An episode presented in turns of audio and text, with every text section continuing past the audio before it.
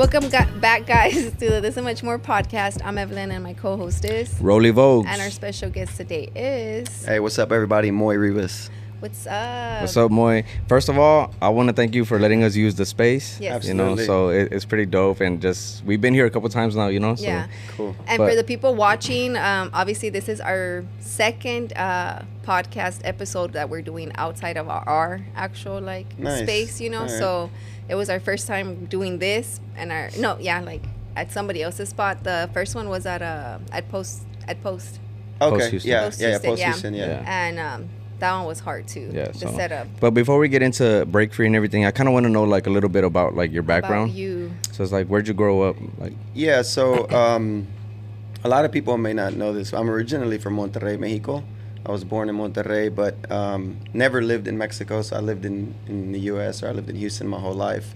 Um, But you were born there. I was born there. I was born in Monterrey, but I've lived in Houston my entire life. My family had a house out there, so I was kind of like, I was born out there while they were out there visiting, you know? Okay. Oh my Um, god. Yeah, and so, um, but I grew up uh, here in Southeast Houston in an area called Manchester, literally uh, right outside of like where Deady High School, Milby High School is in that area. Yeah. Um, um, By Milby. yeah, it's it's you know not directly behind Milby, but kind of catty corner to Milby. There's some railroad tracks, and you cross 610, and it's like right there. Uh, it's it's right next to the Ship Channel Bridge. Yeah. Uh, Okay. And so I grew up there for probably till I was about 10, 11 years old, and then uh, ended up moving to, to Magnolia and uh, lived literally a block away from Mason Park. Um, and if people are familiar with Mason Park, Mason Park was legendary back in the days for all the Sunday get downs with all the lowriders and all the cars would come through and hang out Mhm. every Sunday evening. Um, but yeah, uh, most of most of my life was spent in, in Houston in the southeast area, and, and that's why a lot of things that I do and con- when where I contribute is to these areas. Mm. Yeah. I feel Yeah. like that's why I kind of was like super familiar with you because I, I grew up in Magnolia too. Okay, cool. But it was Magnolia, and then we would go to like uh, southeast, Uh-huh. like so it was just a back and forward, like a back and forward. right, know? right. If you don't mind me asking, you do Sure. not have to say how old are you. Uh, I'm 39 years old. I'll be 40 in November. Oh, happy early birthday, November what? November 25th. Oh, okay. Yeah. Okay, that's cool, man. But uh, yeah, it, it's just cool like having to be able to like talk to people that grew up in the same areas that we did. You Sure. know. So I mean, Mason Park, I must I must have missed all of that because we only went to Mason to go run. You know. No, yeah, but Yeah, Mason but- Park is also the park for Easter Sunday. Yeah, know, but that's the part how old that- are you guys? You guys are probably 25 to oh, 30. we are way younger than you. Just kidding. Uh, I'm turning 31 in like a couple weeks. Okay. So Yeah, I'm 25. No, Okay. I'm just kidding. I'm 28. I'm gonna be 29 in Cool, December. cool. Yeah. Yeah, I think a lot of people might have, or quote unquote, missed it um, because essentially that era of Mason Park was uh, really getting down to those levels, like you know, early to mid 90s. Yeah. Uh, it, it really started to die out like late 90s, I would say between like 98, 99, and 2000. Like after that, it really slowed down because uh, it was notorious for a lot of gang violence as well. Oh, okay. So a lot of people were getting killed or jacked, and uh, it was just bringing a lot of negativity. Even though it was a thing to do, you know, people knew that if they wanted to run up on somebody, that was where everybody was going to show off and get down, Mhm. and it was Yeah. a good time to co- connect with people. So, um, you know, we I have close friends and family that were connected to a lot of that drama, and you know, people within our circle were you know losing their lives during this time. But uh, but if you if you followed that culture in that community, and anybody that knows lowriders or or that type of get down, they're very familiar with Mason Park during Yeah. that era. mm. Isn't it crazy that that specific park uh, created so many different memories, like in different eras? Like for you, it was like that, right? Yeah. And for me, it was like I remember it more like when I was little. Um, the Easter Sunday or the stuff like that, you know, Yeah, like for sure. the games that they used to do out there, and then whenever we got together, it was to go work out and go get some running. Like, Yeah. Yeah, you know, because she was closer over there than I was. Okay. Yeah, so for I sure. grew up more like South Houston, well, like Pasadena, southeast type, you know. Yeah. Este, so the for me, like having to go to Mason Park to go run was like A drive. like a drive. I was like, ah, do I want to go that way, you know? So why'd you choose Mason Park? Because I had the track and And stuff, because and, I Yeah. lived in that area. and Oh, then- okay. yeah, That and then makes there was like water and shit, you know. Yeah. So Yeah, and for me, outside of like just being familiar with the park because of the, the you know the lowrider get down on Sundays, uh, it was the first place that opened up their doors to us to actually like practice and break and get down. Uh, because when I started breaking, I started breaking in 1995, and at the time you would kind of look for places to kind of get down and have fun with your friends. But everywhere we went, we were getting kicked out or you know just getting yelled at for whatever. it just had a reason. bad image. It did. You know, it, it was it, it was so um, associated to you know thugs and gangs and stuff like that because of the way we were dressed, and so uh, little did they know that it was actually a positive alternative for us. Like it was something that was much needed in my life at the time. That it was really redirecting us from those those type of things. And then I remember coming from where I come from, it was just like I actually went to Mason Park trying to look for some for some trouble. And when I was going to Mason Park to look for some trouble for somebody, um, I ran into guys that were dancing there. And then the guy that I was actually looking for is actually the guy that invited me in. And it really just it was like a shiny object that did, that distracted me from what I was actually there to do. And they invited me in to say, "Hey, like, hey, we practice here, aren't you?" Moy, aren't you from the area? Like, we hear that you started dancing too. Like, come join us. And so immediately I forgot what I was there to do because, um, you know, I just kind of took it as a godly thing and was like, you know what, man, you know what? Like, I don't need to be doing that. Let's do this. And Mason Park gave us the opportunity to be there every single day uh, as long as they were open and the spaces were available. It's like use the stage or use the clubhouse or use the gym. If it's not if whatever area you can find we rather you guys be here. And so there's so much historical uh, you know value there with us because again it was the first place that allowed us to come kind of come in and and be us and do our own Yeah. thing uh, with no judgment and um, you know that was from like late 95 early 96 till um, i guess i started traveling the world and doing that thing and When did you and- start traveling? yeah um i would say i started getting opportunities to travel around like late 98 early 99 but really took off for me right the year 2000 yeah Dang. so at year 2000, you're like what?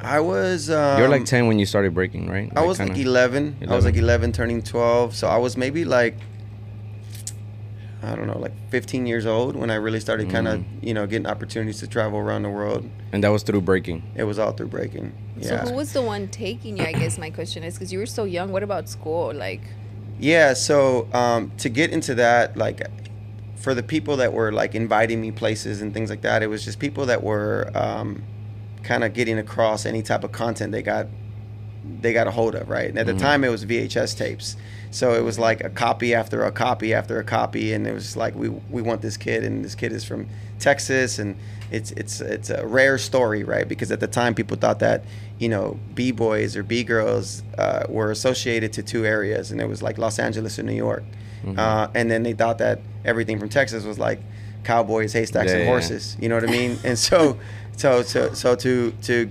uh, for people to kind of see something different and impactful come out, you know, I was getting hit up by different promoters, and a lot of times they were at the time just finding a way to get a hold of my phone number because email was scarce, internet was scarce, and and so um, they would call directly to my mom, and my mom, you know, in Spanish was like.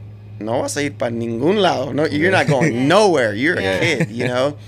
And uh, I remember I would talk to my mom, and I would always tell her like, "Hey, like these are opportunities that that we may not ever get. You never got them.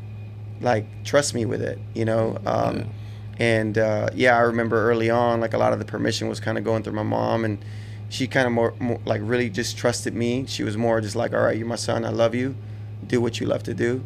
Uh, I can't say I fully support it, but if it's something that you love, go for it.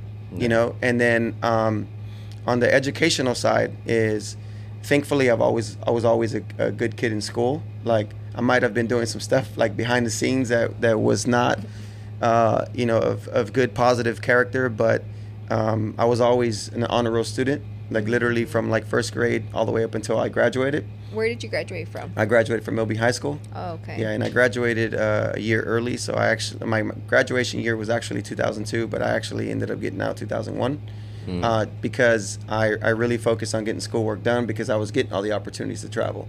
So to answer your question, um, even the the schools, whether it was through middle school or high school, um, they were letting me kind of achieve these accomplishments because they knew that I was a good student, and Oh, so they were like, "You're good. We don't have to worry about you. You're like."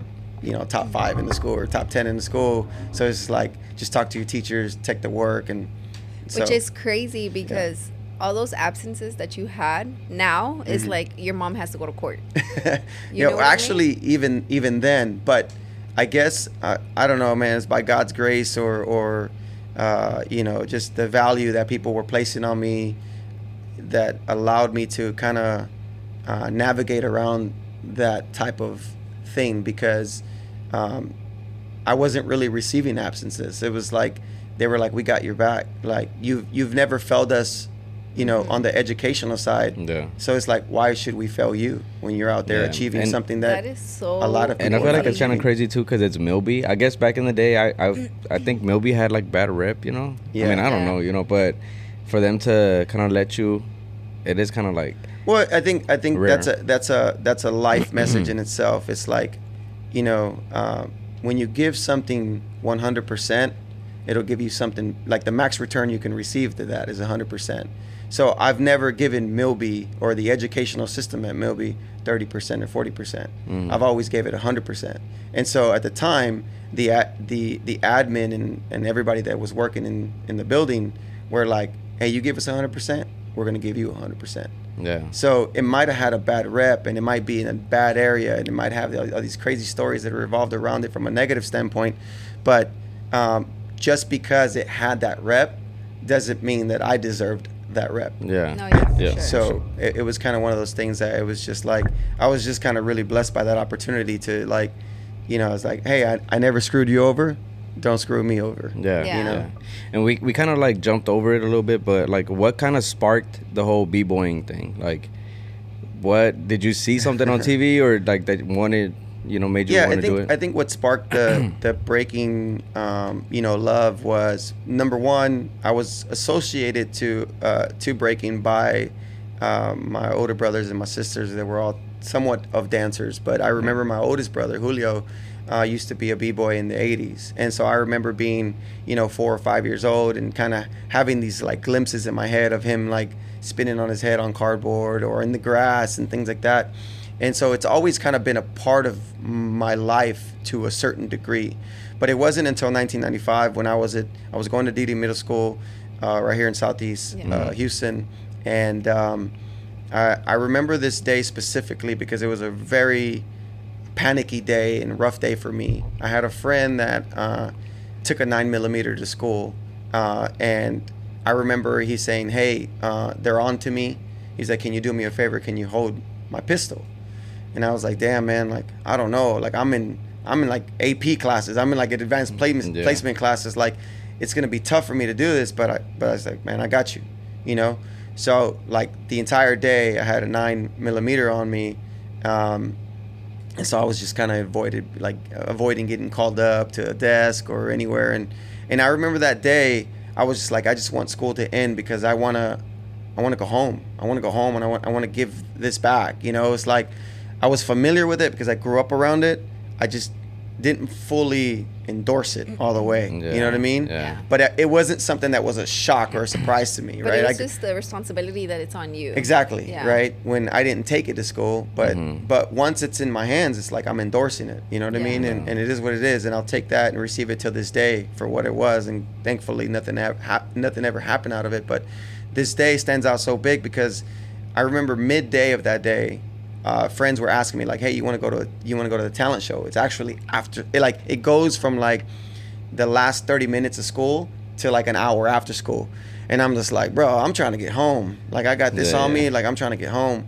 And they were like, man, no, you should go. It's gonna be cool. It's gonna be, you know, let's all hang out, whatever. It's gonna be girls. And so I was like, I bet. yeah. so it, it Oh, was like a, his it, it was like gone. exactly. It was like a shiny object that was like uh, and then I kind of made like this negotiation agreement or whatever with with my boys at the time, where I was just like, look, I'll go under this condition. I'll go as a, if we sit all the way at the back of the theater, because if I need to dip out, I'm gone. I'm gonna dip out, and I don't plan to stay for the whole thing. So as soon as the bell rings, I'm gone. Yeah. I ended up staying for the entire thing. I don't know why. It, it seemed comfortable. Nobody was messing with us. Still had it on me. I wasn't really tripping, you know, like. Uh, but it was towards the end of that talent show where it kind of something really special happened, and uh, I remember at the time these guys like first of all the entire theater goes like pitch black and all these kind of like strobe lights and like black lights come on. And i see guys like walking on their hands and spinning on their hands and on their backs and on their heads. And i was just like "W- what in the world is you know going Yeah. on here you know and i was again it, it brought me to, back to those kind of those kiddie moments of like i was a kid but to like when i was four or five years old and i was like man i remember this and so what tripped me out the most is that the people were that were on stage, they were from my original neighborhood, were from Manchester. Mm. And so I was just like, bro, how come y'all don't tell me y'all, y'all have done this? You know what I mean? Mm-hmm. And this was after the show because I, I, I, was, I was already hooked. And I remember I talked to them after the show, ended up getting out of the school safe or whatever. Nothing ever happened. But I talked to them and I was a little, I was a little like hurt and pissed off at the same time. I'm like, how come y'all don't tell me I break? And they were like, mm-hmm. man, you know, because at first they were like, break, what's what's that? And they were like, the dancing you guys were doing. And they were like, oh, it's techno.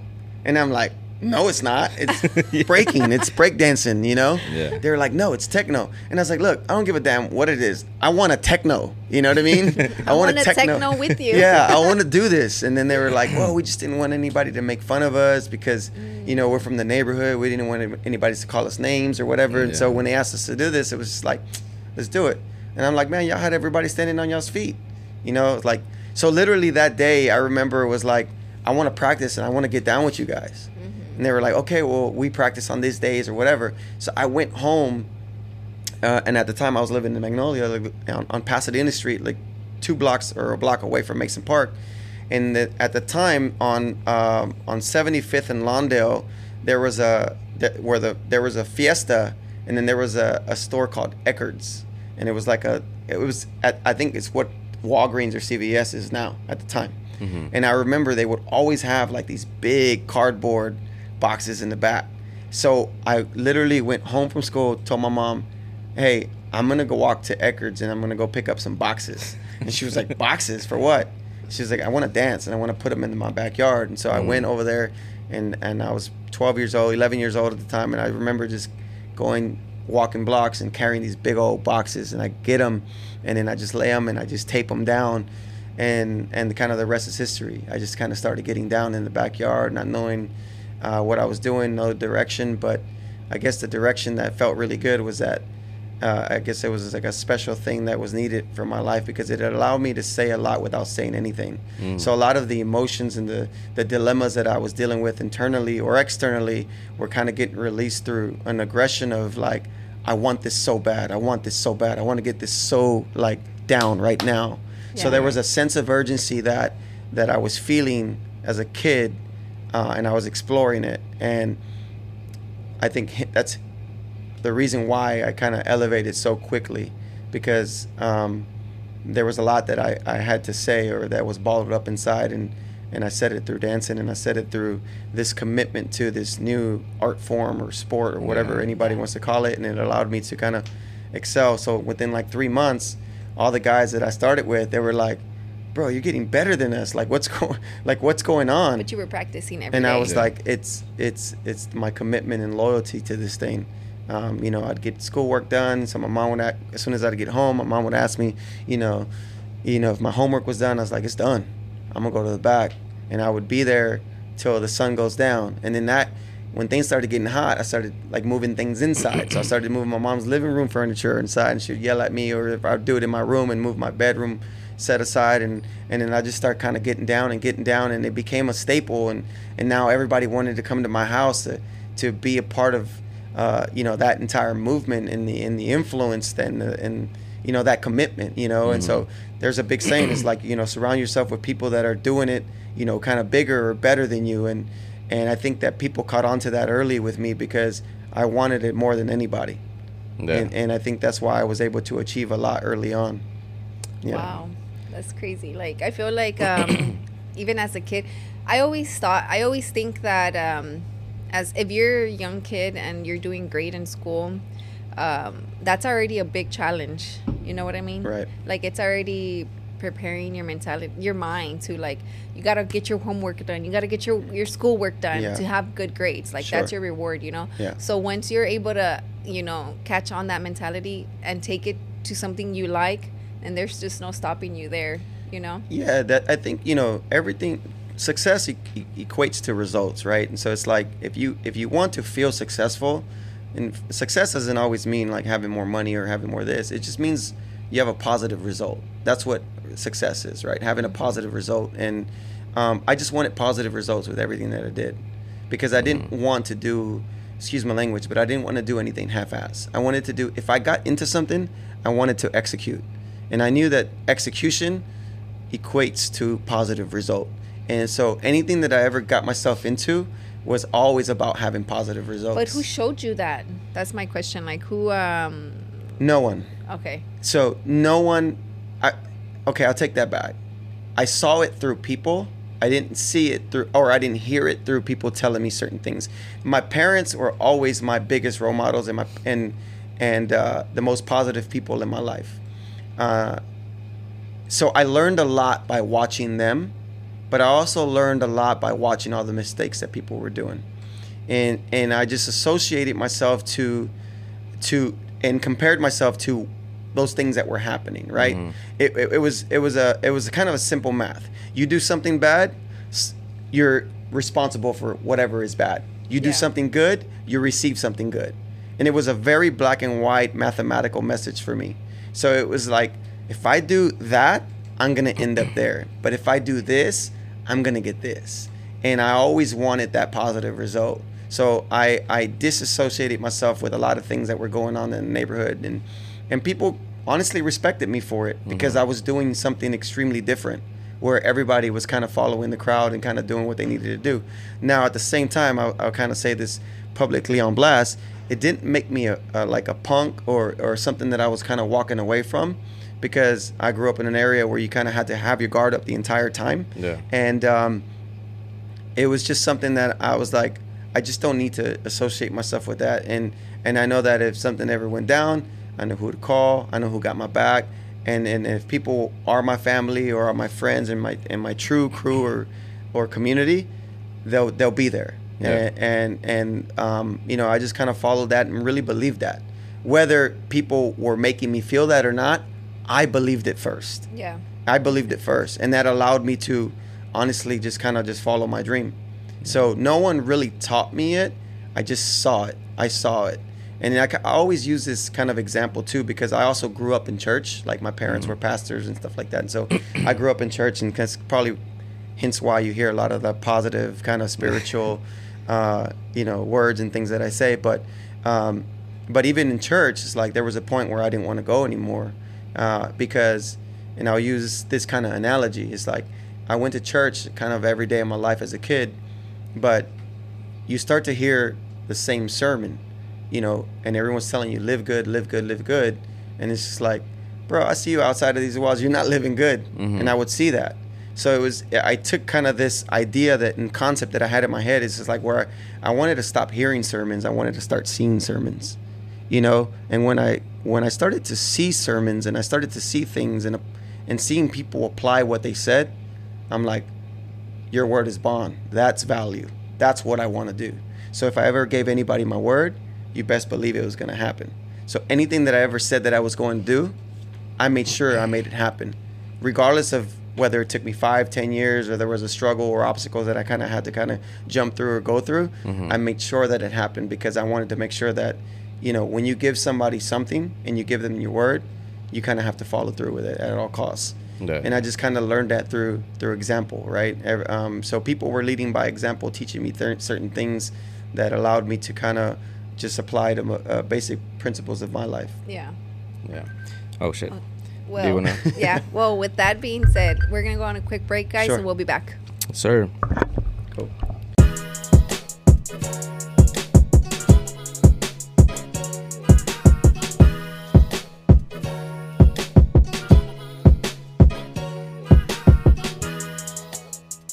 And we are back. You know, earlier when you said that um, you didn't care to be the one that didn't follow the crowd or mm-hmm. whatever, you know, when me and him started dating, I think that's what caught my eye because I knew the group of guys, right? Like Yeah. in our high school, whatever. Because I never wanted to date somebody from our high school. And because it was, we went to, uh, where are you? Yeah, it's, it's funny. Go ahead. uh, the East, we went to East Early on navigation. Okay. You know, yeah. what It's I'm like a newer- about? It's newer like- school. it was newer like back then. Yeah, it, it's newer, but I, I'm familiar. Yeah, so it's such a small high school, and I never wanted to date somebody from there because it was so small, right? So whenever me and him started talking, it did catch my eye that he was like, um, his friends were like over there partying and whatnot, and he was just like not focused on that, you know. Gotcha. And then and then we got together, and you know, hit, like all our friends would go out, and he would be just like working on designs at home, you know. And he was like, he would tell me, he's like, uh, I'm a homebody, and I'm like, I like that, like I like that. Do what you have to do. You That's 100% me too. Yeah. Yeah. so whenever Yeah. you were saying that you're like this way, and I'm like, man, that's how he is. Like Mm. he's always like, his friends will text him. Sometimes they don't even invite him anymore because he's like, you never show up, and he's like, it's because I'm always working, you know. Yeah. And I'm just Yeah. like, Yeah, just and then- wanted to throw that out there. 'cause- yeah. I don't I get mean- invited anywhere, by the way. well, every there, there's there's that right. Like I don't party. Like I've Yeah. never drank or smoked Well- my entire life, or I've Mm. never done any of that. But like I, I, it's also like there's a kind of a stigma. Like you know, you're too busy. hmm You know. Yeah. But so what, how do you deal with that? Oh, sorry. What were you gonna say? No, I was gonna say, uh, like, how did you, if you were surrounded by stuff like that, you know, growing up, what made you like, kind of like not, other than breaking, like, what made you not lead that way? Because it's like, See. for, yeah, you know, for me, because I've done this stuff, like, you know, like, yeah. Shit, like growing up, you know, I've, I kind of got into it a little bit, but then I never fully immersed myself in that world, Yeah. and now I'm just, you know, Yeah, I think I think for me, what it was, it was um, again seeing the results Yeah. of people. Yeah. A lot of people, uh, you know, from my neighborhood or, or you know my circle, did not have a lot of results. Um, it was the same thing. It was always struggle. That was the only thing that I saw, and I don't mean to to say that from a negative standpoint and disrespect a lot of people because a lot of people did eventually grow up out of that. But early on, you know, I saw struggle. I saw struggle even within my own family. I saw struggle within my own friends. And I didn't want to struggle. I didn't want to do that. And I, I felt like the more you got involved in something that caused struggle, it was just going to be more struggle. Mm-hmm. Yeah. So the only way to disassociate yourself with that was to be like, do opposite of that. I didn't know what opposite was, but it was just like do opposite of that. Just Whatever. don't do that. Just right? don't do Yeah. that. Yeah. Exactly. Whatever opposite is, you go find it. So how did you deal with the whole like um okay um cuz I feel like it's happened to me where as I'm growing up I would see like you said like examples that I didn't want to do. sure. So then I would tell myself, well, I don't want that, you know? And Yeah. sometimes I would express it that I didn't want that and I would get like bad um Backlash. yeah, like, whoa, you think you're better than me? Yeah. No, it's like I don't think I'm better than you, but you I do think I'm better than you, like that. You- I mean, I feel No, like you could have that to me- mentality though, But like, to me, no, I didn't have that mentality. To me, it pero was no, more no de malicia. no, like, yeah, but like, to me, it was more like, um, no, I. Whenever they told me, "You think you're better than me," I was like, "No, I don't think I'm better than you, but you should want better for me." Yeah. you know. And you should want better for yourself. Yeah, right. Like so to then, them. so how were you? Did you get that whenever you were growing up? Um, I think I did receive some for sure. I, I, I wouldn't receive it a lot. I think it's more because people still had like a respect for me and and uh, it was hard for like some of my close friends to really tell me that, which also led me to also try to find new circles because uh, I also wanted people to tell me that I'm doing wrong and that I want Mm. or that I'm doing good. Yeah. But all I heard was like, "You're doing good. You're doing good." And even when I was surrounded by a circle that was telling me that all I kept doing was going doing good, Mm-hmm. I went to go find a new circle because I wanted to know what I'm doing wrong. Because I know everything I'm doing is not dope, good. Yeah. You know what I'm saying? Like I, I, I also need to know what I'm doing wrong. So I did receive a lot of that, and um, I just kind of took it in for what it was. And and uh, I wasn't really expressive at the time, so I wouldn't say a lot back. I was just a doer. yeah, You gave me one no, I gave you a hundred yeses. You know what I'm saying? Yeah. And then I just kind of showcased that repeatedly over and over and over again. So if you felt some type of way, cool. Yeah. Yeah. Do you consider Time to move yourself um, a yes man? That's what they're called, right? A yes man. No, a Yeah. yes man Oh. is like somebody that just says like, Yes. yeah, yeah, yeah, absolutely not. Okay. yeah, Hell no. yeah. Yeah. Yeah, that's yeah, no. yeah. I feel like people don't. strong hell no. I'm not a yes man. no. People tend to like not come to me and Evelin for Anymore. Anymore. anymore for like opinions because we tend like we tell them like nah like a lot or if something doesn't look good or if they're not doing what we think is like the best for them or whatever we tell them you know Yeah. and they seem to like and that's including like my family and stuff and they they're just like i'm not i right like they used to come to us for for A uh, lot of stuff. for a lot of stuff and we'd give them what they don't want to hear Sure. And from there yeah we And that's the best way to be, you know. Yeah. I literally had this conversation last night with uh, Jesse, Lucia's husband. Okay. He was at my house last night. We were kind of hanging out, and uh, I was we were having that conversation. And it's like, you know, if there was something that we wanted to share or tell somebody, and uh, I was we were kind of going deep into something, I would, I would- I would tell you. I was like, I'd rather tell you how how I how I feel about something, and it was nothing towards him. We were just generally speaking about Yeah. Different things that happen within our communities, right? So I was telling him, I was like, I'd rather like tell you straight up and you be mad at me for six weeks than for me to bottle it up for six weeks and then when you finally hear it from me, it leads to something else. yeah So you know what I mean? So it's like I'd rather tell you and be honest, uh, and if you take it a certain way, then it's probably true or it's affecting you in a way that maybe you have something back to say to me. But at least there's an exchange of honesty. Yeah, because at the end of the day, we're adults. We Exactly. Should, we should be able to communicate what you don't like and what you like in a way where you are also expressing it in a respectful way. You Right, know? right, Because sure. again, we're adults. Like we should have these conversations, right? Like Mm-hmm. so. But of course, there's adults that don't act like adults. So then those conversations don't go the way That's we want it ninety to. percent of adults. So going into when we what the conversation that we were having off camera regarding the like sponsorship and Yeah. business and Sure. yeah marketing and so how did you even go into okay let me you're doing the breaking for expressive you know expressive like you want to express yourself your Yeah. feelings how did you go into the mi- mindset of like man this can make me money this is gonna be a business for me Well, first it was um, when people started inviting me places. Mm-hmm. There was already value placed on me, right? So it's like Ah. if if if people want to see me somewhere, why wouldn't more people want to see me somewhere else, Mhm. right? So I, I kind of took that value in not to blow up my head, but to teach me lessons, and and so I was very grateful for every opportunity. Uh, one thing that you can ask anybody in in the breaking world, they'll always tell you, Moy's always been the same since like the very beginning. Um, yeah, priorities change as you get older, right? Because you have Yeah. families or businesses or different things, right? So you can become a little bit more selective. Uh, and then from there, people can create different narratives. But at the same time, for my, my personality and character, I've always been the same person. So anytime anybody offered me an opportunity um, and I was available, I was there.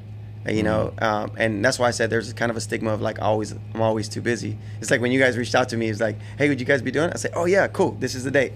It was quick, like Yeah. you know, and and, and it's more of like that. And so I think um, for me, it was just finding the value that people were placing on me, and and really just kind of grabbing it, and and uh, feeling grateful for it, and then that led me to believe it's like, man, if if people around the world can place a significant value on me, why can't other people like why can't companies or other people that are involved in businesses place more value on me?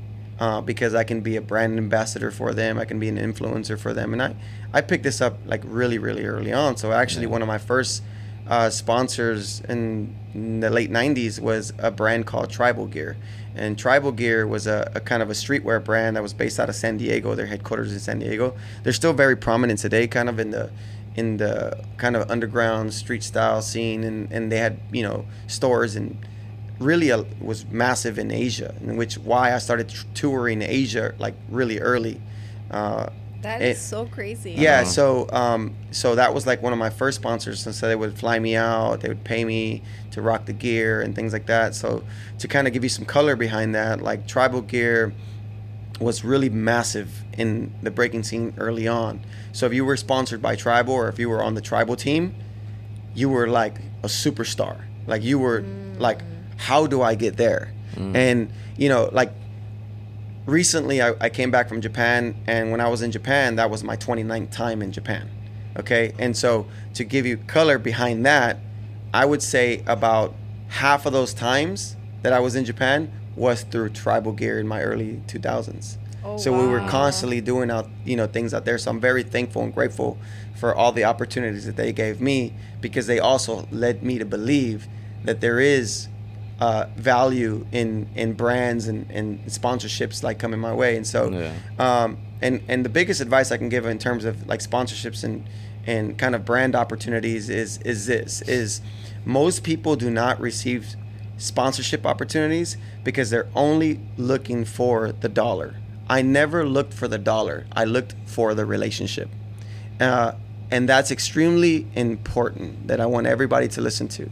When you look for the dollar, you'll only receive the dollar. But if you look for the relationship, you're looking for a marriage, right? You're looking for somebody that's going to be there to support you the entire way, whether things get tough, through thick and thin, through, you know, through sickness and health or whatever. You mm-hmm. want a partnership. You don't want a sponsorship, you know. And Tribal Gear taught me that early. Building with other brands taught me more. Building with Monster Energy taught me way more. You know, so it was like I was never looking for the dollar. I was always looking for the relationship. And if I can build a relationship, I will have an everlasting relationship. And the only person that can screw up that sponsorship, partnership, or quote unquote relationship was me. So mm-hmm. every time I had a year contractually involved with somebody, I would look at it like it's my last one because I didn't want it to end. And I wanted to give it everything that I can to make sure that I was going above and beyond for the brand that can find value in some kid from the hood that just wants to just get down and spin on their head. Yeah. Wow. Like, yeah, man, that that's amazing. Like, that's Yeah. pretty crazy. Yeah. But like, my my thought is like, okay, when people think of a sponsorship, right? Like, let's take Monster.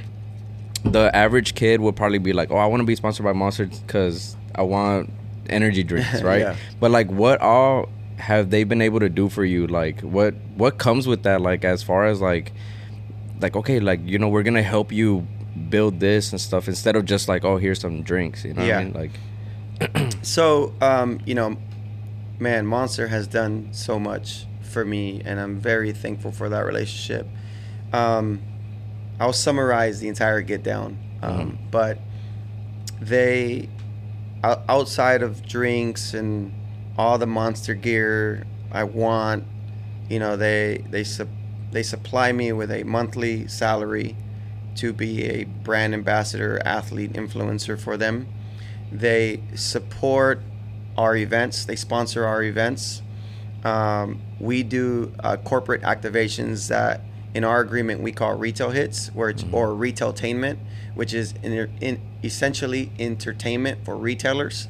So if they got a new product that they're launching at like a, a festival or something that they're going to be sampling, like where they're activating and bringing more, you know, that Mhm. energy to those activations the to breaking community to their events. N- not necessarily breaking community, Okay. just the engagement and entertainment of something fresh and spontaneous. Um, and so um, I helped create a program alongside with Monster to be able to bring more of that engaging and entertaining opportunities to festivals, um, you know, corporate launches, like product launches and things like that.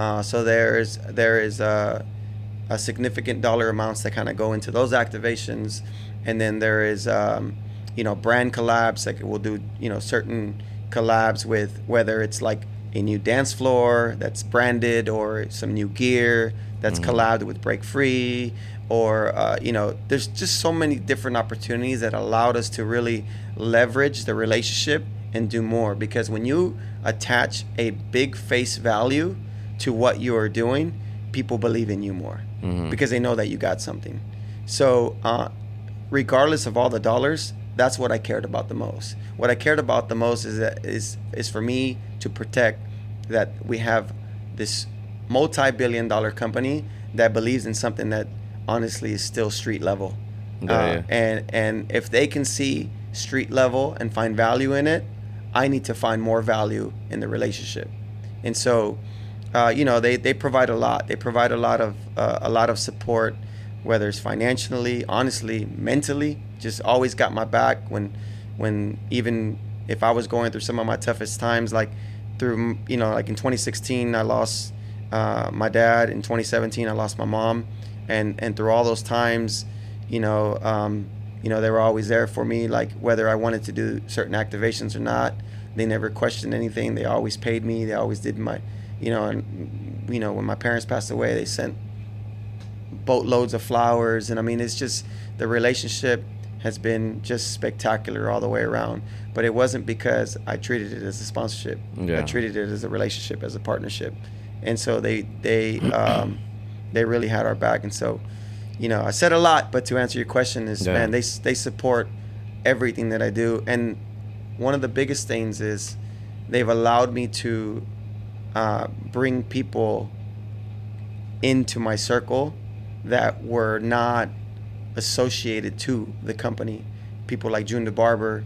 Shout out June. yeah, people like June the Barber, you know, they, you know, I, I introduced June and, and Monster together, and, and then now June has created an empire doing whatever he's doing. Uh, but, you know, they didn't have to believe in me. They didn't have to believe in my circle. But they knew that the way that I rode and the way that I walked, they know that I don't I don't mess around and I don't just surround myself with anybody. Yeah. So uh, when they saw June and his talent, uh, it was like game over. Um, my boy Color, who's also my tattoo artist, but he also is one of the like OGs in, in the graffiti world here in Houston. He's also and now a sponsored, you know, graffiti writer and tattoo artist for for Monster Energy. Um, if I saw opportunities in, in certain areas to a certain degree, I would always look out for the best interest of the brand, but not for me. It's not like I get anything extra out of these. I just wanted the best for the brand to build the culture at Monster that they were, I feel like, were lacking. Yeah. So if you guys are familiar with like the sneaker world, uh, uh, 2J's, who runs Urban, Nece- Yeah. was the lead guy for Urban Necessities. I remember I was watching a YouTube clip on him and I saw him uh, drinking a Monster, and and, and you know I kind of code, kind of reached out to him and was like, hey man, like I'm a fan of sneakers, I'm a fan of you, um, uh, but I have a strong influence at Monster. I think this is such a good connection for you.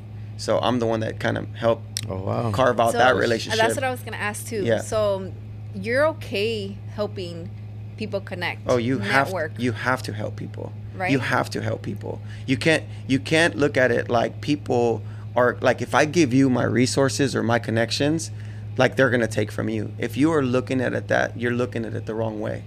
No, yeah. For But sure. if because you're not truly believing in what you have, there's no one that's gonna take what I have. Yeah, because we Mm-hmm. we're big on like on that. So Yeah. we're like super big. So like people are like, um, how do, what do you have to start a podcast? So we created on Amazon like a starter kit. Mm. Sure. And we're like, this is what we have. This is what I mean. We still have what we're what we started with. This Yeah. is what we have. You know, Yeah. because we we have the mentality where it's just like, do it, go for it, be your own boss, do what you love. You know, and if you do it better, it's just because you're working harder. You Yeah, know, at yeah, the end of the day, for sure. So yeah, yeah, um, we're not trying to gatekeep or none of that because it's like yeah, We're you ha- just super like you said, on like you that. have to be confident in what you have. So it's like if somebody's gonna outdo me with the stuff with the information I give them, then that only means that I'm doing less. you know? Like- Congratulations. you killed it. yeah, right. No, seriously, like that's the that's the way I look at it. I look at it everything I do because at the end of the day, Evelin, right? Yeah. At the end of the day, there will never be a better Rollie and a better Evelin. You know, people That's can right. be, no, no. I'm, it's the honest truth. No one can ever be a better Moy. People will try, but I can only be a better Moy, and you guys can be only a better Rollie and a better Evelin. No one, no one can. They can try to match that. They can try to place the same value that you guys have, but no one will ever be better than that because you guys are built to be who you guys are. Mm-hmm. And the problem why people don't stand out in the influencer world or in the in the sponsorship world is because people are trying to be other people, and there's no real value in that. It's fake value.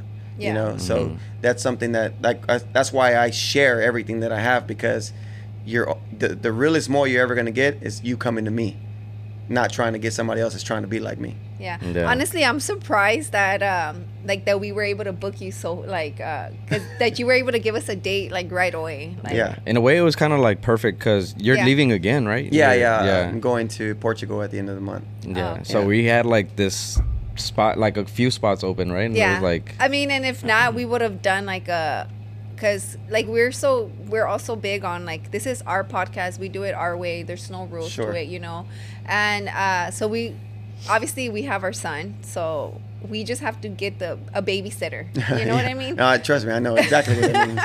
so then it's like uh, if you would have picked a date that I try to give you because I'm the one that organizes the dates, right? So I try to give you whatever I knew I was gonna be able to get a babysitter for, especially Cool. because after we had talked to June and he's like, yeah, y'all can record here, and then we talked to you Yeah. about it. I was like, all right, it's not gonna be you know where we normally record, so I have to get to take him, you know. Sure. So then I was like, if he picks a date or a time that it's already taken, like we're just gonna have to like move something, make it happen, like you know what I mean. Yeah. But again, it's just like like you said earlier, it's like you have to want it. So you were already you on our list, you know, but people would throw your name out there, you know. and I was like, man, it's because he's so like he's big in that like that community, you know. And Yeah. I'm like, it'd be good to have him. And then I had sat I had sat down with Jesse and Lucia, so shout out to Jesse and Lucia. And Jesse had just said, man, y'all need to get Moy. Literally, he text he told me that I think it was Wednesday or Thursday. And then literally the next day we booked you. Oh, cool. And then we Very saw cool. him that Sunday, and I'm like, dude, we booked him. Like, and he's like, really? And I'm like, yeah, right. It was so yeah. funny. Yeah, you know, man, it's it's all love. Like any any opportunity I get, like whether it's small, medium, big, however you look at it. I, I look at honestly, as crazy as it sounds, I look at every opportunity as the same. Anytime I get the chance to speak or share anything that I've ever been through, it's whether one person is listening or a million people are listening, doesn't matter to me. The story is the same and it's as real as Mhm. it gets. So I'm very thankful again for every opportunity. And if there's an opportunity to share and I'm available, man, let's do it. You know, I don't need anything. Yeah. Do you like uh, uh, like honestly, if you saw that we weren't like as serious, would you have gone come on the podcast? yes, Like, yes. think If? I, yeah, absolutely. Um, uh, but I, I do see that you guys are, are, you know, you guys carry yourselves well, and you guys Mhm. are doing awesome. People have hit me up in the past, but it, there's, so it's not essentially how big or how small a podcast is. Yeah. it's the way people communicate, Yeah. right? So I've had people hit me up to like, hey, do this, but it's it's just like, hey, bro, can you do this? Yeah. No, you know what I mean? Mhm. No, but it, it's it's everything is an approach. If you could find the right approach to things, people will treat you better. You know what I mean? Yeah. But if you're gonna treat me like everybody else, like nah, man. Like, and what I mean by by- what I mean by that is like, don't treat me like I'm your boy because I don't know you like that. Yeah, You know what I mean? Because even if I didn't know anybody and, and whether they're famous or they're not famous or anything like that, I'm I'm a respecter of persons. I respect people, their time, the, who they are, whether you know they're nobodies or when I say that, it's just like whether like influencers or not Yeah. influencers. Like I, I just respect people, and I always was taught to communicate with people the exact same way. Like, hey, hello, how are you?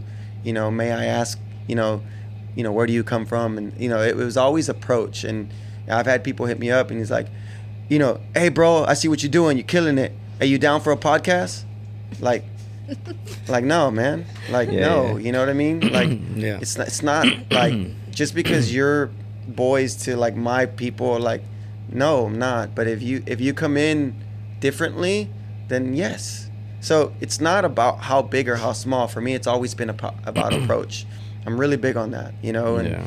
and and communication is everything. If you find a way to communicate what you want, you will get what you want. But if you're not specific to how you want to be also treated in the process, uh, yeah, you're gonna get what you don't want to feel or hear. You know what I'm saying? Because Yeah. it, it'll it'll pour right back. No, I think to us, to um, like you said, it uh, communication is key Yeah. in everything, and every aspects of your life. And if you're married, you know, communication is key. Yeah. If you want to do business, communicate. So that's why I texted you like, "Hey, we're on gonna go drop off our son. We're dropping him off. We're on Yeah. our way." No, like, it's you all know, good. Yeah. because I was like, I knew I, I didn't want to show up here and then like get here at ten and then have to set up, you know, but. We got here like uh, ten minutes early. yeah, but, But- yeah, because it's it's we don't bring the stuff around like like that. You know, Yeah, usually people sure. go to where we're at. So, Yeah. um, but I was gonna talk about um when when it comes down to like uh communicating and stuff like that. I was like, I want to.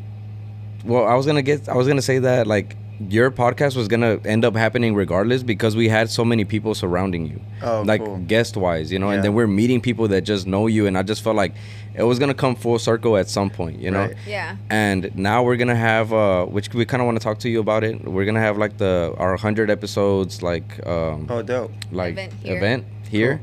And so yesterday we were talking to one of my well my cousin, she was one of the guests, right? Mm. And she told me so she was like, "Oh, so what's like the what's the big thing about the event? Like what's the the grand finale, you know?" Yeah. And I'm like, "Well, essentially it's just like it's just for everybody to meet each other, you know, Sure. and Yeah. just link up, Yeah, you know, and like it's Yeah. also like I uh, think that's 'cause- awesome. 'cause it's not like um like a way of like because we'll have merch because there she said Yeah. um basically like how are y'all making money you know Yeah. and we're like well we're really not you know it's Yeah. just we'll just have merch and if it sells it sells right Mhm. but um oh and then vendors Okay. literally maybe like 10 because Okay. i don't want to be like too much too Yeah, worried about it you know overcrowded or whatever. but at the end of the day, we wanted to throw the hundred. We want to throw the hundred episode event. Uh, more of like a thank you to everybody Sure. that joined us as a guest. Yeah. And like, uh, man, here, here, this is the spot where y'all can network. Yeah. You know, because we've had people like mention you, and we've had people mention other guests and June. You know, so like if y'all were like people pull up, it's like a great opportunity. It's like a great networking. Yeah. You know, through our podcast. Yeah, it's like a know? networking social mixer, but a Yeah. celebration of all the work like that you yeah guys have done. and it's like a, a big uh, you know big episode 100 episodes for this and much more and then like a big thank you to the guests for even taking the time out of like their day just to come record and sit down and talk to us you know at the end of the day so yeah. You wanna go? No. yeah we're gonna go on a quick break guys and we'll be back Yes, sir.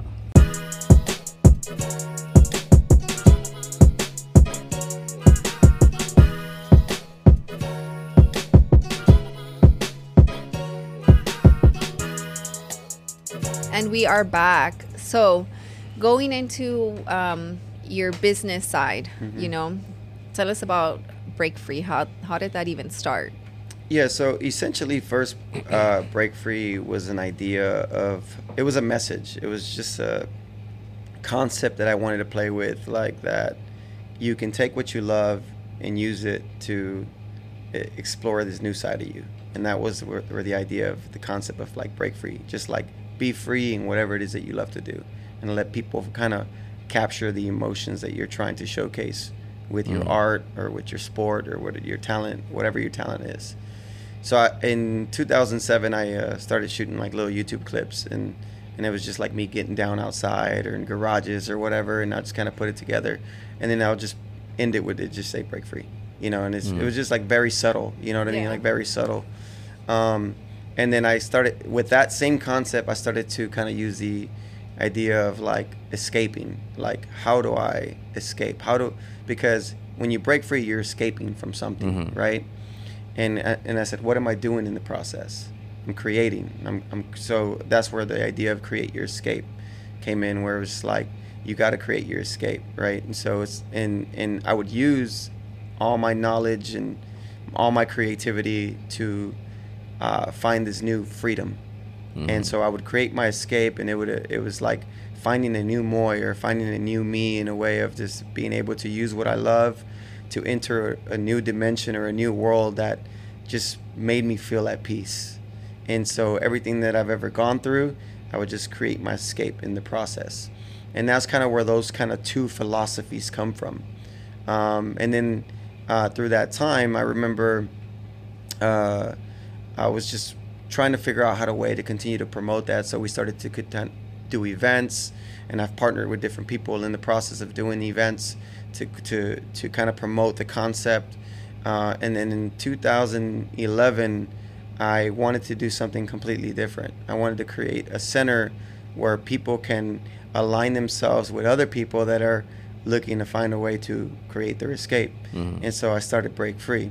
And Break Free was uh, just an idea of like bringing people together, a commu- building a community of like, you know, breakers, DJs, MCs, graffiti writers, anything that was involved in hip hop culture to where they can have a safe and structured environment and an inspiring environment to where they can surround themselves with people doing what they love to do. Uh, didn't know that they, it was going to become a business or, that I was going to take it to uh, just different levels. It was just more I wanted to build a community.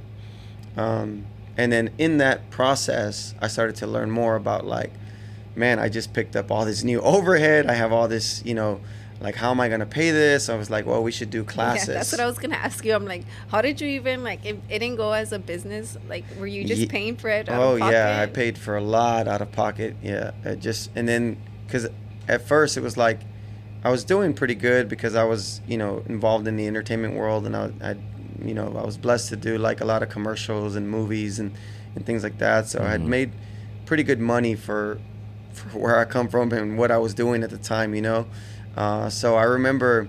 Just to go back a little bit, I, I was living in LA. I lived in LA for five years, Oh, and wow. then um, during that time period, um, like I remember within like my first year was kind of like the roughest year, and then the second year, within like the first six months of my second year, um, I did a commercial for J.C. Penney, for K Swiss, McDonald's, T-Mobile, and then I did Step Up 3D, and I did like I was start started doing like a lot of different work, and then I remember I was kind of making more money than I've ever made in my life doing what I love to do, and so um, at the time, I got- my wife and I we had bought sorry, my my wife and I had bought our first house uh, here uh, in Southeast Houston in 2006, which was the year we got married. Mhm. Uh, and in 2007 is when we moved to LA.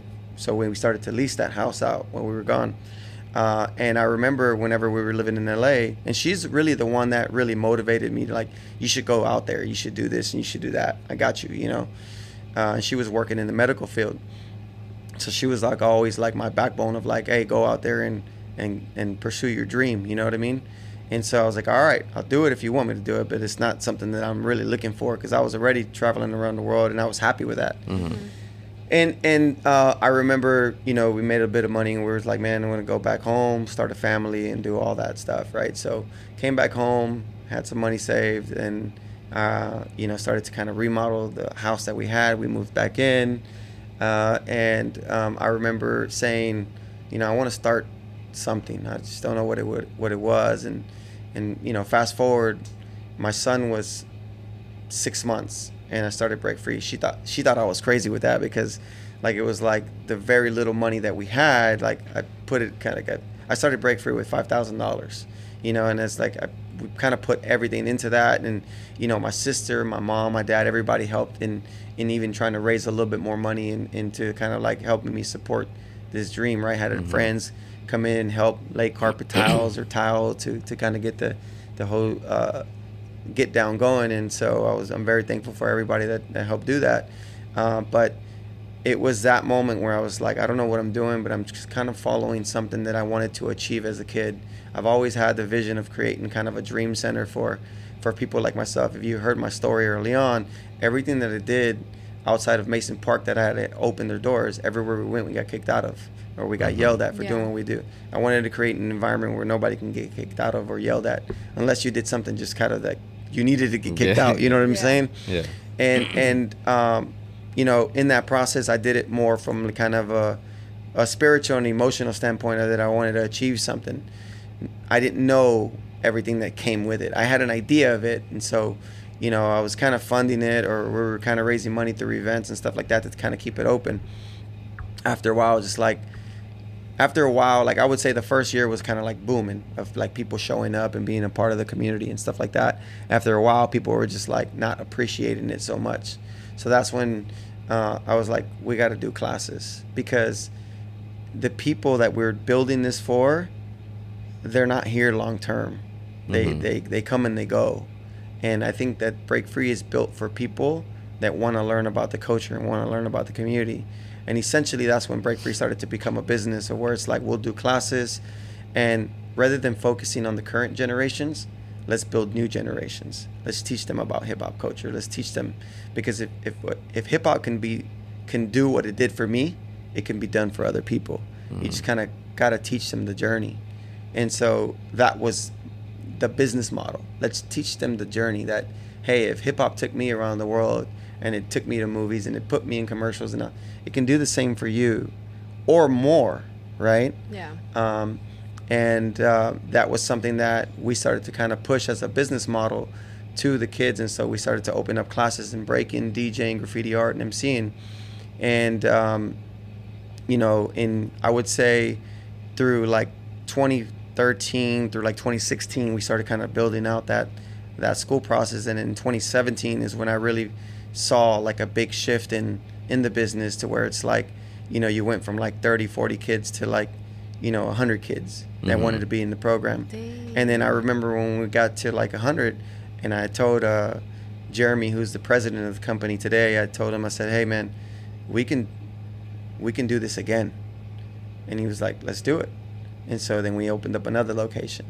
And then within six months, that location went from like zero to 100 kids as well in six months, where before it took me years, years, to get yeah. to 100 kids because I was learning the process. And, and from that vision, that allowed me to be like, oh, I can scale this business to, to new levels that we've never even thought before. Where it was like, we were always focused on, on pouring back and giving to the community, but the community wasn't essentially giving us uh, the support that we needed to find.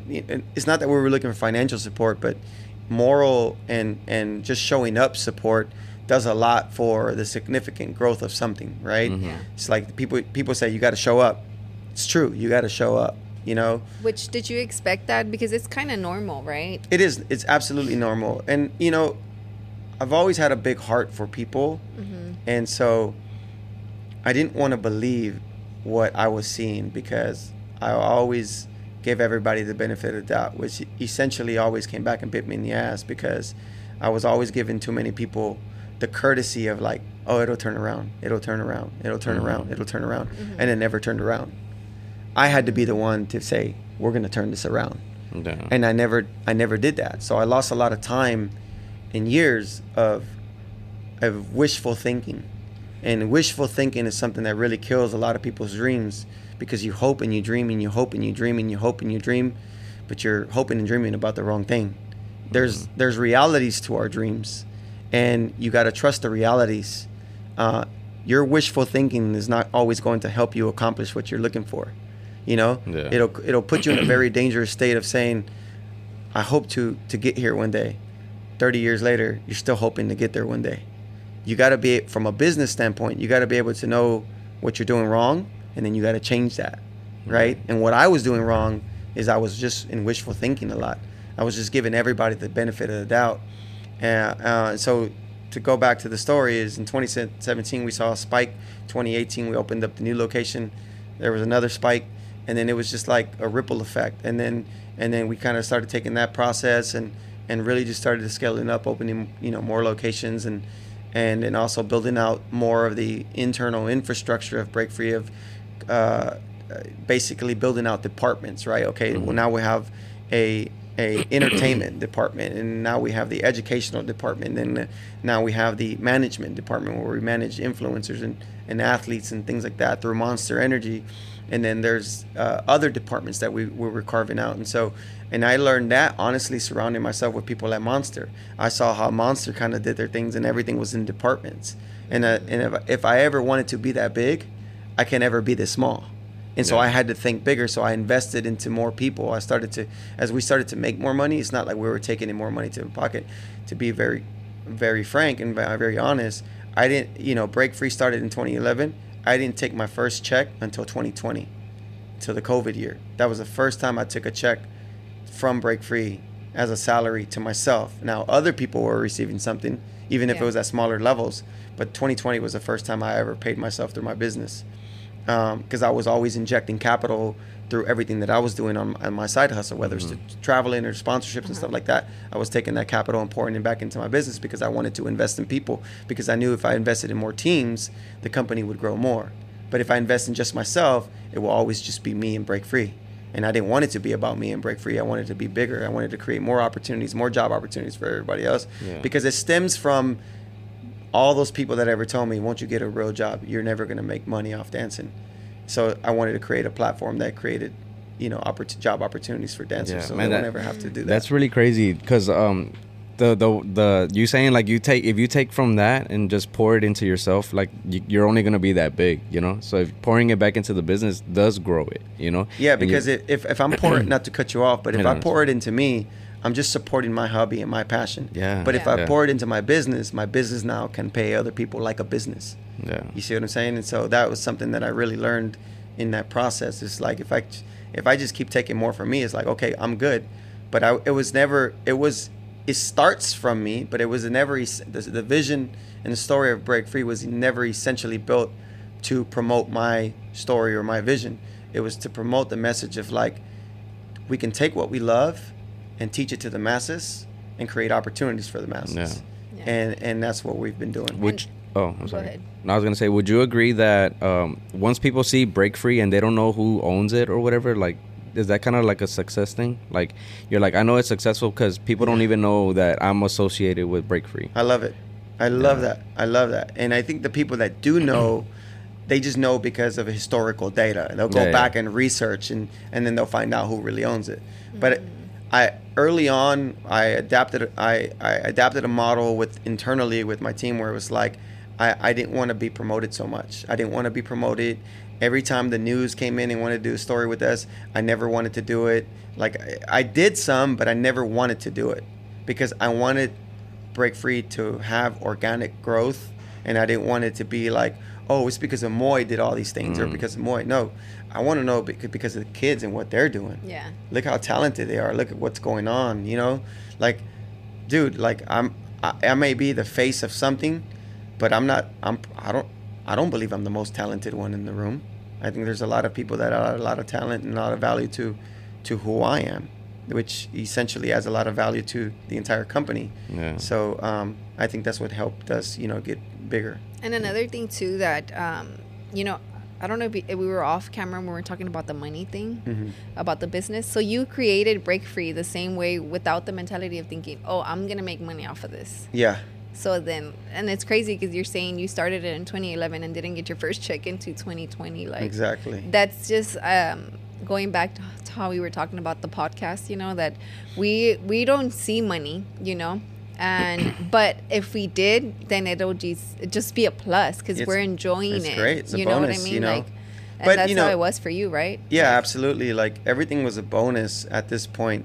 Um, but essentially, when you kind of dive in and you immerse yourself into the business, you start to understand that the more you do, the more money is required, the more capital is required, right? So, Mhm. you you you now when when you take something, and this is this could be an, some advice to you guys or to anybody that's listening, but when you take something and you do it, it's kind of like something you love to do. It's uh there's there's a level of passion that's behind that, right? And then when you take it to new levels, it's no longer passion, it's obsession. You find obsession and then you go to new levels with that. But in that process of obsession, you have to develop an investor mindset.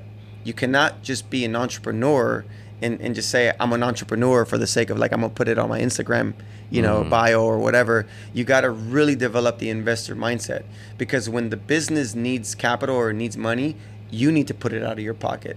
Everybody wants to be a boss when it's time until it's time to cut the check. You know, and one thing is, till this day, I'm always injecting capital into this business because I want it to be bigger than what we've all thought that it could become. And when you have that investor mindset, whether it's through your podcast or your business, and for anybody watching back at home, when you learn to continue to invest in that, it's going to reach new levels, right? It's going to reach new levels. But if you're just solely relying on the time, just time that you put into it, then it's like, yeah, time will get you somewhere.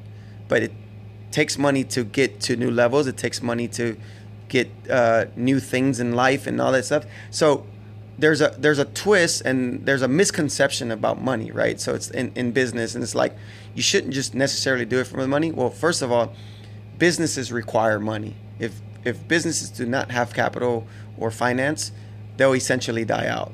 So mm-hmm. you guys got to find whatever it is that you're passionate or obsessed about and really find and develop the investor mindset so you can keep injecting capital into that business so it can scale to new levels.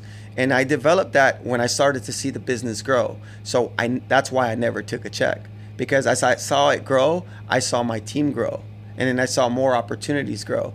I know somewhere down the line I'll be able to kind of reap some benefits from it, but in in the interim, and we're still in the interim of where Break Free is going, I just want to continue to invest in it. I mm-hmm. want to continue to invest in it, invest in it. Man, I'm used to surviving off of twenty dollars a week, You know what I'm saying? yeah. Like I don't, I, I, I don't need a lot. I know how to get my hustle going, uh, and I'm just thankful that I can still inject capital into this business to to create new opportunities for a lot of people. Now I've become more mindful in that process because, you know, I've also um, injected capital or have invested in a lot of people that I should have been invested in. Mm. You know what I mean? Um, and and you know, I'm a big people person, and I, I want to give a lot of people opportunities, but at the same time, if you're taking advantage of my opportunity, I'm not going to do it again. I heard some something really great that stood out to me, and it's from Tony Robbins, and uh, because I I had a bad habit with this within my business, but uh, because I was always like helping people out and paying people out of courtesy, but they weren't really bringing any significant value to help this business grow, right? Mm-hmm. So Tony Robbins, uh, something I heard him say was like, it's not the people that you hire, but it's the ones that you fail to fire. You know, so a lot of times you bring in people that you think that are going to be good for the team, and you hold on, and hold on, and then you get into a wishful thinking that they're going to turn around, mm-hmm. but they never turn around, and you fail to fire the people that are hindering your business from growing, or your podcast from growing, or for everybody watching, your brand from growing. You know, whatever it is. So you always put significant value on somebody, but if that person does not put significant value on your company, you're never going to get the significant value that you saw in them because they need to put significant value in the company. Mm-hmm. And and I started to surround myself with people that started to put significant value on Break Free, not on me, on Break Free.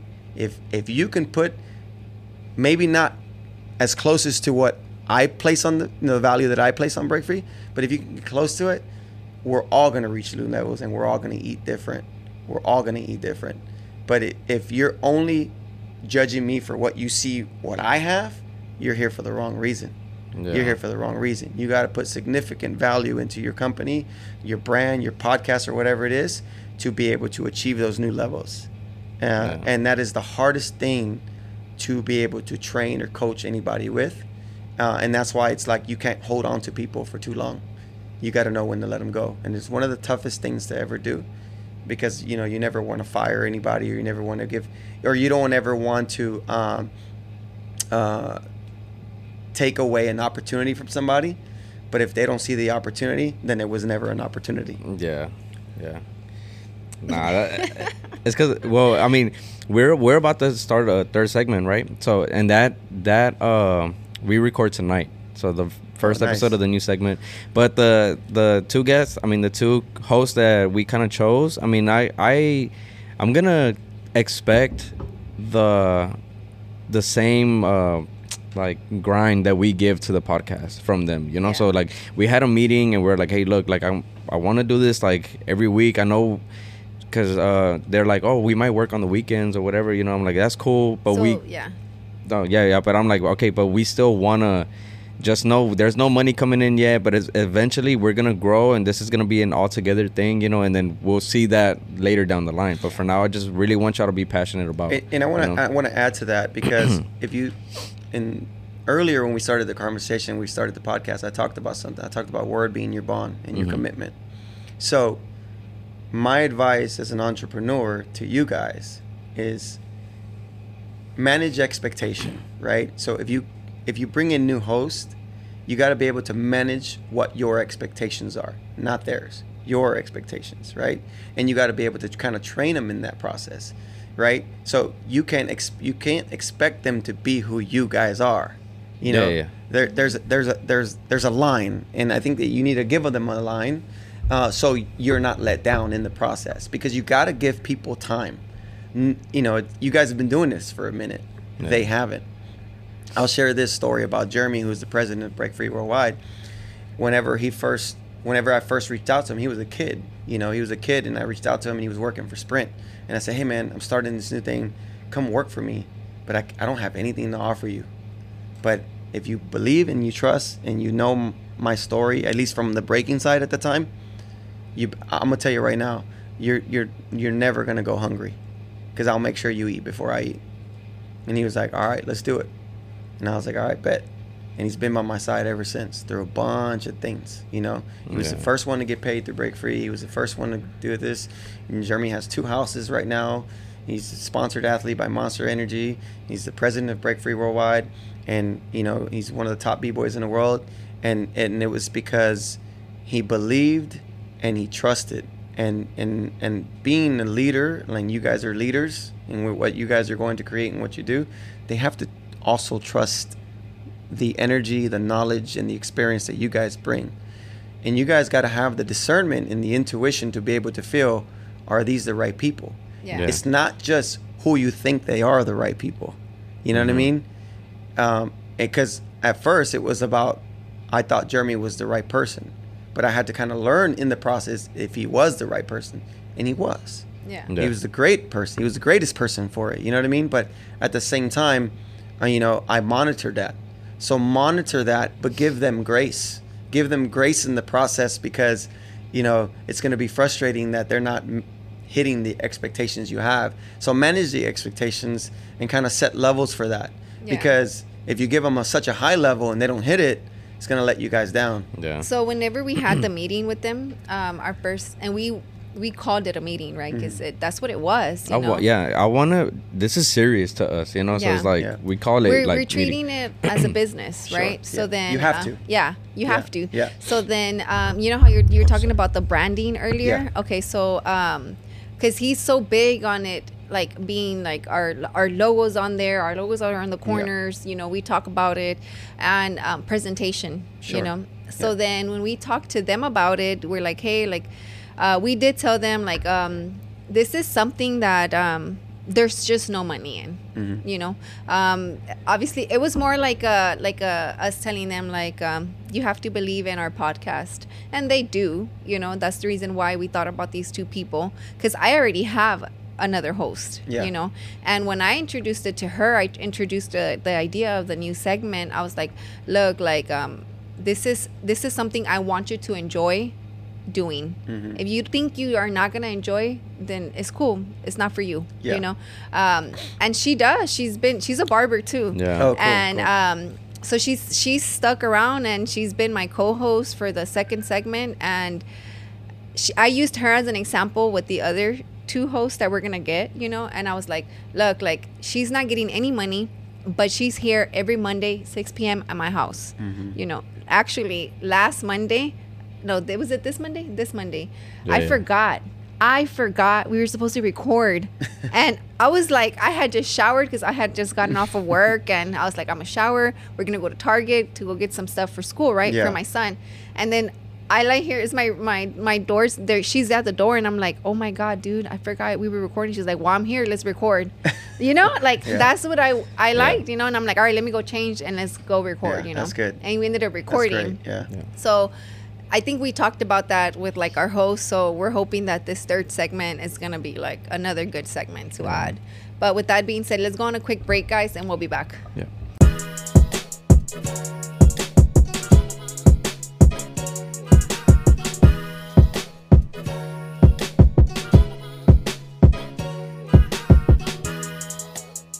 And we are back. so you traveled into so many like basically around the world, right?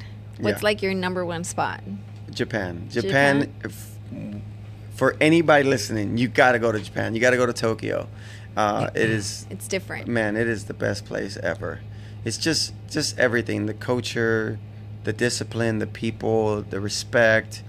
And then like there's so much stuff to do there. Like, you know, the food is amazing, the people are amazing, the environment is amazing. The the safety of of the country is amazing. Uh, you don't have to worry about people stealing from you, jacking you, or like it's just such an awesome place. Like to the point where it's like I would buy a place there that I can go and travel to a few times a year just because it's such a just everything is beautiful about it. Um, so clean, you know. They, they they they treat their country with a ton of respect, uh, and so that's that would be my number one place in terms of like where I would tell people like you need to go here. You need Yeah. to experience Japan. Do you, do you watch anime? I don't. No. No. Cause uh, uh, what's that movie called? Uh, with the little girl that goes to like the bathhouse. Uh, spirit. Spirit away, spirited Spirit- away. Spirited away. Like I the it's the animation is so nice, you know, and it's like it's all Japan, you know, and the architecture and stuff and it's very like it's very soothing to watch and it's very um it's not like one of those like fighting animes or Yeah. whatever It's a it's just comfort it's a comforting Yeah. movie and it's like very like well it's like elegant and stuff and i'm just like i wonder if it's like that over there you know You know Like- what? I was about to say that. It's exactly like that. Like it's very comforting like when you get there because you Yeah. feel like you don't have nothing to worry about. You know what I mean? And that's comfort. That's what comfort is. Is like you find that place where you put your blanket over you and just like, you know, Yeah, you yeah. want to just kind of just snuggle and cuddle and watch TV or whatever, however you want to look at that. But that's a place of comfort, right? That's a place of safety. Yeah. Like I've always felt that uh, traveling to Japan, where it's like everybody got my back. I don't have to worry about anybody doing anything to me, and I know that I can have a good time here. And so uh, it's just an awesome place, and you know I was very fortunate to go there so many different times. Now you know through my journey I've been to like 75 countries plus. Oh Yeah. You my know, God. You know doing what I love to do, but you know I have different places that that I would recommend for like different things, right? And, and you know some could be number his- one food. number one food uh, for me peru yeah that I, I'm, I, I love peruvian food and the reason why i love peruvian peruvian food because it has the the latin kind of blend with uh, an asian fusion Oh, okay. um, and and I love both. I love Asian food and I love Latin food, and so it's it's a it's a nice blend of that. And what's funny is when I went to Peru, and I've been there also multiple times.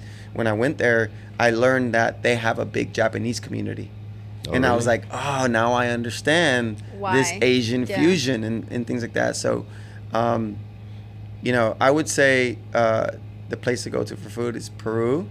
But I, I would just have to just be very biased to say that still Mexican food is my all-time favorite. yeah just on the way over Freaking here we, tacos, like, bro. I know we're on the way over here we're like damn like we're hungry like we we didn't we didn't eat breakfast I or know. I brought my pop tart. I know, and freaking June didn't have nothing prepared for us, bro. Thanks. I left my pop tart right there. Pop Tart is both. Oh, that, hey, toss me that pop tart. Let me see that thing. This is what this is what Evelin. Evelin brought a pop tart. You know, And I didn't this, even get to this eat is how you know they're investing everything they got into this podcast. So you better be listening. They got pop tarts in their back pockets. And June dropped it. I didn't even get to eat it. Damn Well, it! Now Evelin's not gonna be able to eat for now the rest of the week. now I can't even eat my pop tart. But but yeah so but, but on the way over here we're like man some chilaquiles will go down right now Yeah. you know so like Yeah. and then we drop off our son and then my uh my mom's like oh i'm gonna just tell his grandpa to take us out to eat so i'm pretty sure he's eating good right now Hell yeah. So shout out to them, man, because you know how we're talking about babysitters. Yeah. For sure, they they know we have the podcast, you know, Yeah. and um, they don't take it as serious as we do, but they support us by just watching him, Right. You know, and we appreciate that 100%. Oh, yeah. Yeah. And then I, honestly, like there was a point, and I've said it on the podcast before, but there was a point where my mom was like, because my brother, well, she would take care of my son, and then Mm-hmm. like my brother's son, and uh, but they have like a business, like so they like do like balloons and, and The dec- decorations. Oh, okay, decorations and cool, stuff. yeah. So one time, um, I don't know the, how the conversation was going, but then my mom was like, "Oh, well, I have to take care of their kid," and I'm like, oh, "Okay, well."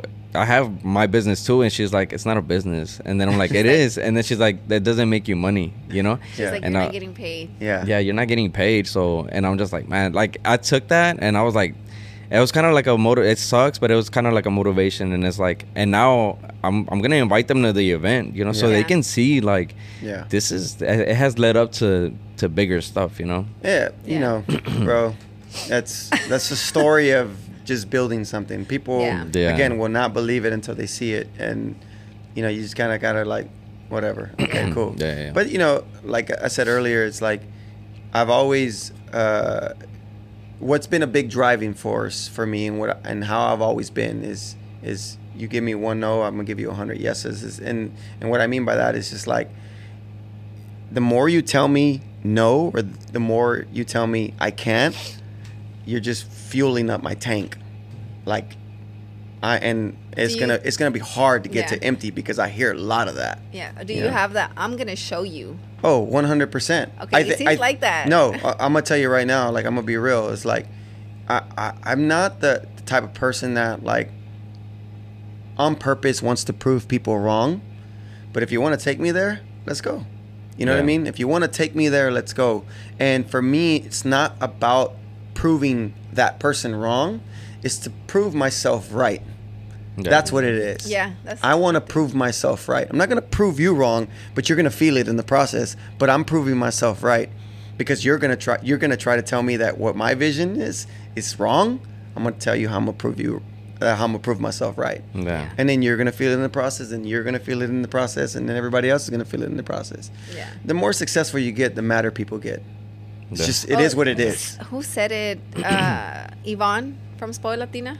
Oh yeah, yeah. Yeah, yeah so no, she go on. said it. The bigger you get, um, No, the next level. There's a there's a new devil, or the next level there's a new devil, or something like that. yeah.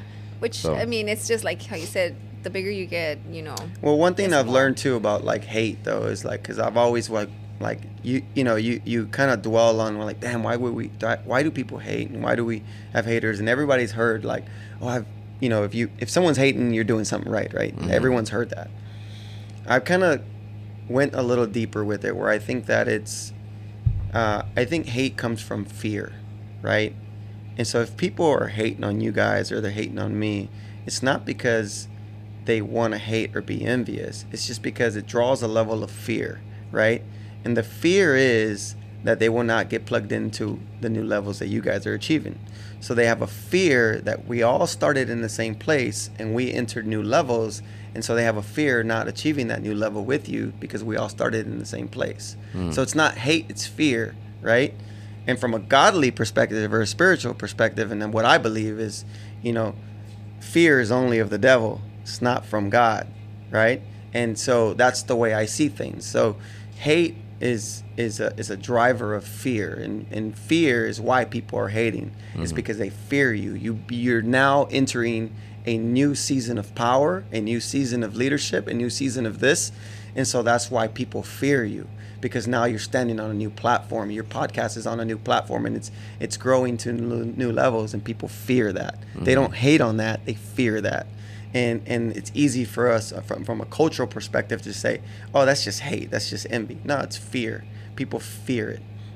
And and uh, when I when I learned that about the things that I was doing, I was just like, I I, I I've learned to be like, like not give any type of energy to like people that are hating or stuff like that because it's gonna be the closest people to you guys. Mhm. Yeah, no, Yeah. for sure. I mean, yeah, that's true.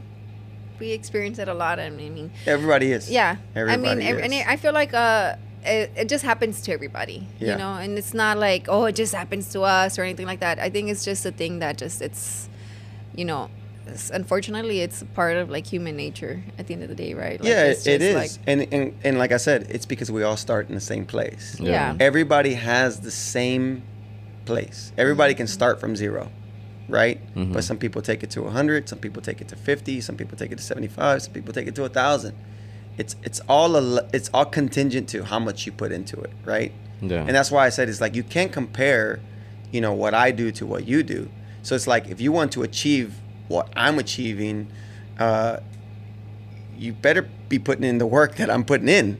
You know what I mean? Or more. That, that's just what you have to do. But you can't expect to like join the circle and you know sit at the table Yeah. that I'm sitting at or whatever because I've done this for 29, 30 years. You know, you just started doing it. So don't compare me to to you, you know? And and people tend to do that a lot. People tend to do that a lot. They start to compare. They'll look at your sneakers, they'll look at your hat, they'll look at your watch, they'll look at your chain or the way you guys carry yourselves and dress and they'll be like, I want to be that, right? I want to be that. I want to be that, but they don't realize you know the struggle or the story or everything that you've had to go you know go through to be able Yeah. to achieve what you wanted to achieve Yeah, or they don't realize we got these pants at the thrift. Like, Yeah. you know, they're like, i feel you so it, it happens because we do like the fit video sometimes, and mm-hmm. they're like, "Man, where'd you get those pants?" And I'm like, "Oh, at the thrift store." Like, Yeah. I mean, you know, like it's just it happens, right? Again, again, Pop Tarts, thrifted clothes, because everything else goes into the podcast, Yeah. right? I know, invest, reinvest, right? Yeah. But like, so like, what's the end goal for Break Free or just your journey? Like, what do you think it can get to? Um, I think there's a couple of things. I think that the number one thing is um, I want to create a lot of jobs from it. I want I want to have a lot of locations um, that create and generate lots of job opportunities uh, for people within our culture and our community to be able to thrive off of what they love to do. That's number one. Number two is to get build it to a certain point to where there is an exit strategy for it, to where it's like I can fully step away and maybe um, you know sell the business completely or turn it to somebody else to where that where somebody else that has deeper pockets can take it to new levels and carry on the tradition of what or the foundation of what was already built Mm-hmm. uh, because I think to a certain degree a lot of companies kind of go through that right it's like you know that's why companies go out of business because they didn't find they didn't find uh, new innovation or the, or new inspiration within the company to take it to new levels. So that would be the second thing, and to be able to kind of take that that exit strategy and then repeat the process and do something else, something else that, that would be special that would inspire people and and and create more opportunities for that. I don't know 100% what that is. I have an idea. I'd rather not talk about it, but Okay. but but uh, um, you know that's what I would want for Break Free is I would want Break Free to reach a level of success that allows uh, opportunities for m- more people worldwide, and it gets to a point where it's, it's so valuable that there are bigger corporations or you know equi- private equity firms that see the value in it and say you know what? You know let's take this uh, this company that has 50 or 100 locations and- and let's go make 8,000 locations or whatever it is and, and create more job opportunities and that would make me feel really special because I know that you know we help carve out the foundation for that so for me that is kind of the big end goal for Break Free Yeah. That's dope. Yeah, cause um, I just feel like uh, do you know who uh, what's his, uh, Christian Guzman is? no You know Alphaland, like Alphalete. yeah yeah Alphalete yeah Yeah, like I used to watch him on YouTube, and I know a little it- bit about it but yeah Yeah, and, it- and this, and then like I feel like Break Free kind of like I, f- I can see that happening for Break Free yeah. because he started like a small gym and then it grew to like a bigger gym, and now he has like the biggest gym in Texas, and So it's people like fly here. yeah. oh yeah, yeah I, It's see, like- I see it Yeah, yeah, see yeah. social media and stuff So he's like in Sugar Land or whatever, but I just feel like because Break Free is that its own standalone like building. Yeah. You know what I mean? Like, do you ever see it being like its own like people are gonna pull up and it's the it's like the Break Free building? You- Yeah, so um, so th- I'm, I'm gonna try to summarize what I want to say without saying so much, but uh, we we acquired our own building uh, recently, and uh, uh, it's a smaller one, but it's a good start for us. But we also have big plans, and this is in Friendswood, Texas, and that's Okay. exactly Oh, okay. that's where I live now too.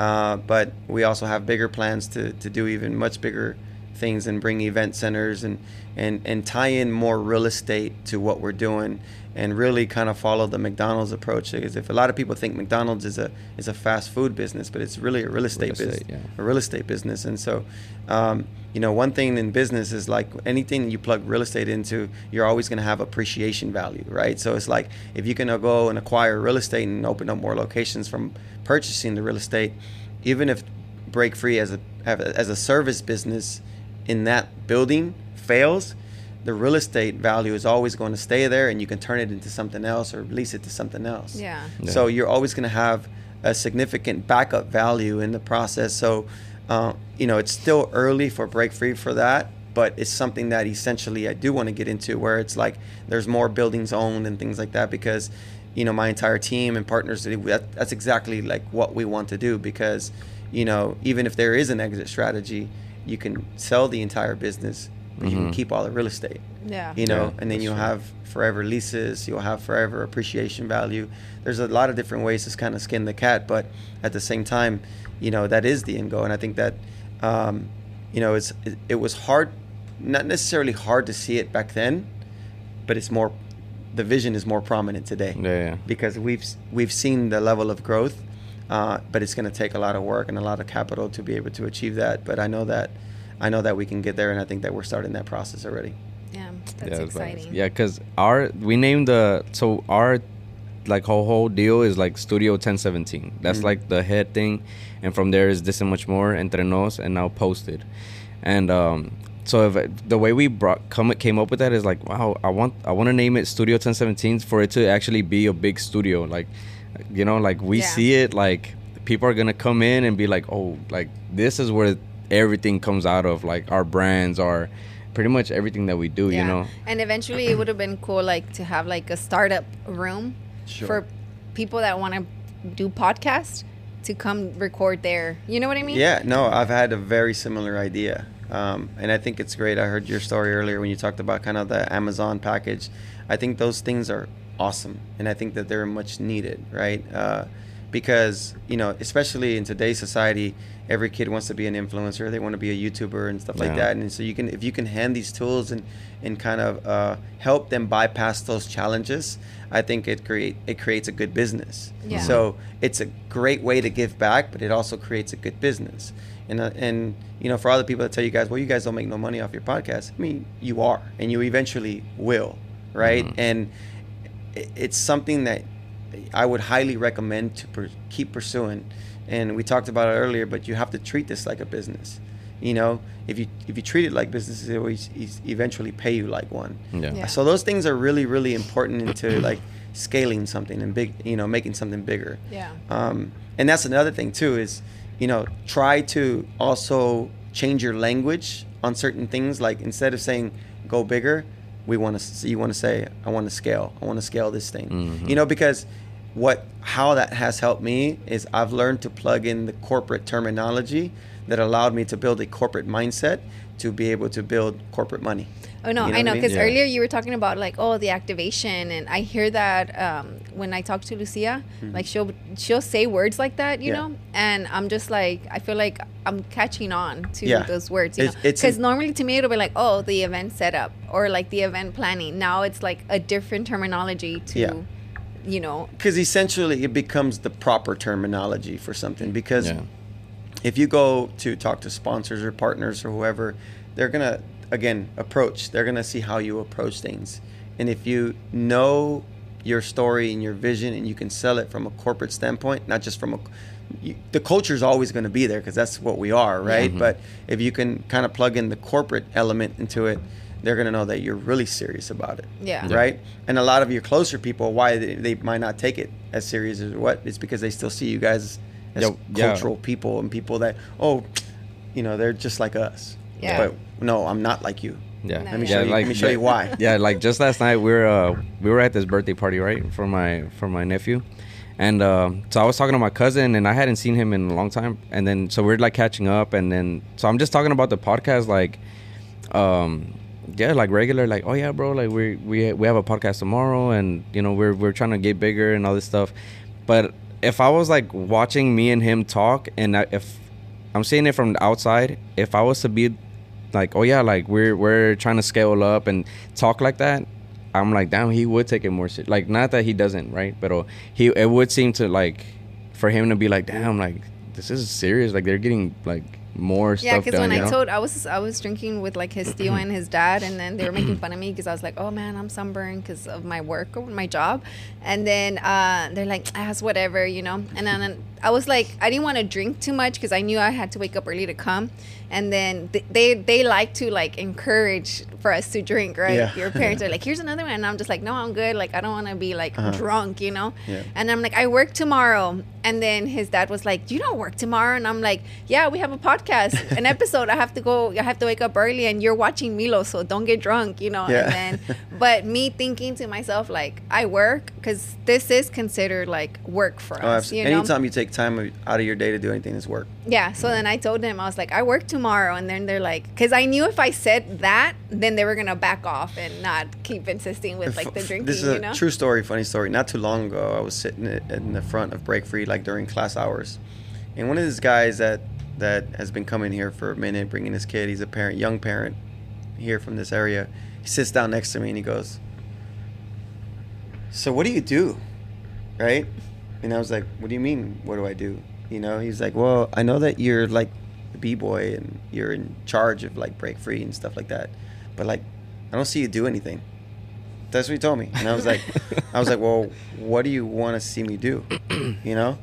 He was like, oh, I don't know. It's just like, don't take it the wrong way, but it's just like I, I just see everybody here all the time, and I was like, you walk into this building every day, right?